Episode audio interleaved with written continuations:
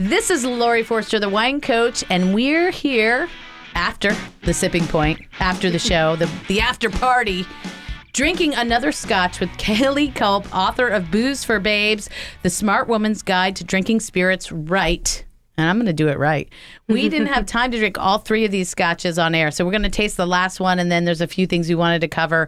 This will be on our podcast. So, what do we have? What's our third scotch? So the third one is the Glen Garioch Founders Reserve, and I actually placed this in the middle between the Auchentoshan 12 year and the Bowmore 15 year because I think it's a happy medium between the two flavors. Auchentoshan was light and fruity. The Bowmore was really robust and smoky. So let's give this one a whirl. Yeah. Give it a nose. And you see that that's, this one's like really vanilla forward on the mm-hmm. nose. And then when you sip it, you get that big alcohol burst in your mouth. Yeah. It's tingly on the roof of your mouth. Yep. You're making a funny face right now. No, it's just, it surprised me. It surprised me. Yeah.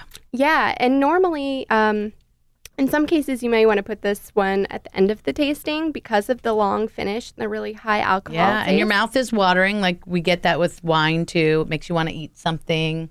Yes. Yeah. Mhm.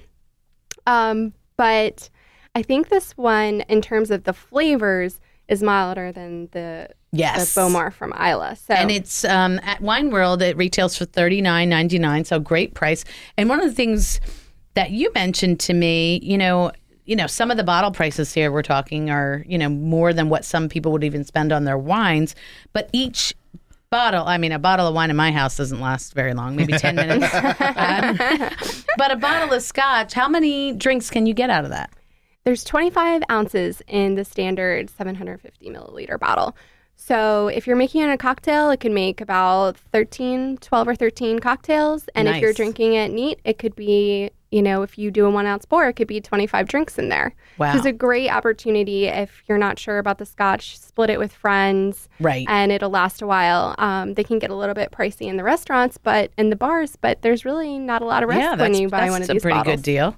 Now we're drinking. Um, we talked about glassware a little bit on the show, but one thing I didn't ask about is, is it total sacrilege like it is with wine to like stick an ice cube in one of these? Not at all. Not at all. Is that terrible, or why would you do it, and when would you do it? What what happens? Obviously, it dilutes the flavor, but what does it do to the scotch, and, and when would be appropriate for that? It doesn't dilute the flavor. It actually enhances the flavor, but it dilutes that alcohol burn that you may feel. Um, so an ice cube would be perfect in this Glen Garioch, and basically, um, it just helps the flavors and aromas open up in it. Um, you know, when these products are being made, the blender and the distiller is adding water to them for that purpose when they come off the still, and and um, sometimes again after that. So feel free. I mean, the best thing to do is put a large ice cube in it so that it melts slowly and so Mm-hmm. it doesn't immediately water down your booze. Right. That's was- the important thing. I was just in New York and I got a little crazy one night and we went. it happens when I go to New York. There's this place called the Dead Rabbit. Have you been to it? I've heard such In great Lower things. Manhattan. Oh my gosh, it's like a cocktail spirit dream. They're all about their spirits and cocktails.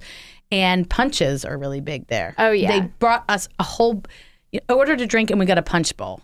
I don't need that kind of help. So this huge punch bowl comes out. It was so amazing. Everything there was so good and the glassware was different, but they had this spherical ice Mm-hmm. in some of the drinks like it's a round ice ball. Right. Yeah. And then in our punch bowl we had like a rectangular ice Yes. block.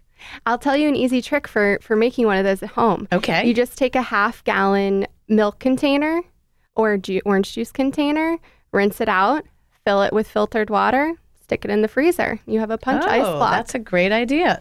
Laying on the side, I guess. Or it doesn't matter. in the bowl or Doesn't matter, in the free- yeah. Well, in the freezer, just set it Okay. up right. Yeah, And cut off the top, and you'll be good to go. I go. love that. Hmm. See what we're learning after the show. There's so much more to learn. Okay, now you arranged these in a wine tasting. We want to start sparkling wine. We move to our light whites, then the fuller bodied like the Chardonnays, light reds like Pinots onto your Cabernets, and then ports, sweet wines, etc. So, what about scotches? We had three of these arranged in a certain. Is it by the years aged or the flavors or the region? How are how are you arranging them? You could arrange them in so many different ways, but I've arranged these here um, by robustness of flavor so that we could work our way up to the really smoky, earthy Bowmore. Okay. Um, so you see that the Auchentoshan was the most fruity and the lightest, and um, and then we worked. Then we had the Glen Garioch, which was more of those vanilla and baking spice notes, and then we had the Lovely. earthy oaky. Yes, and the color on the 15 year is so much darker Oh than yeah, the others as well. So you can really get that age. The charred oak that it was being aged in has really come through. So one more question for you after the show: food pairings. So I'm totally into that for wine and even beer. I know a little bit about how to do that. What would you do with these? And and what's the where do you start when you're trying or is this, you know, after you eat, you sit down with your sifter of scotch? Yeah, you know that's the funny thing about cocktails and spirits is that they're they're meant to be enjoyed alone. I mm. I drink them all the time with food, before food, after food. Love it. Oh, I like we're going to be the longtime friends. I love this.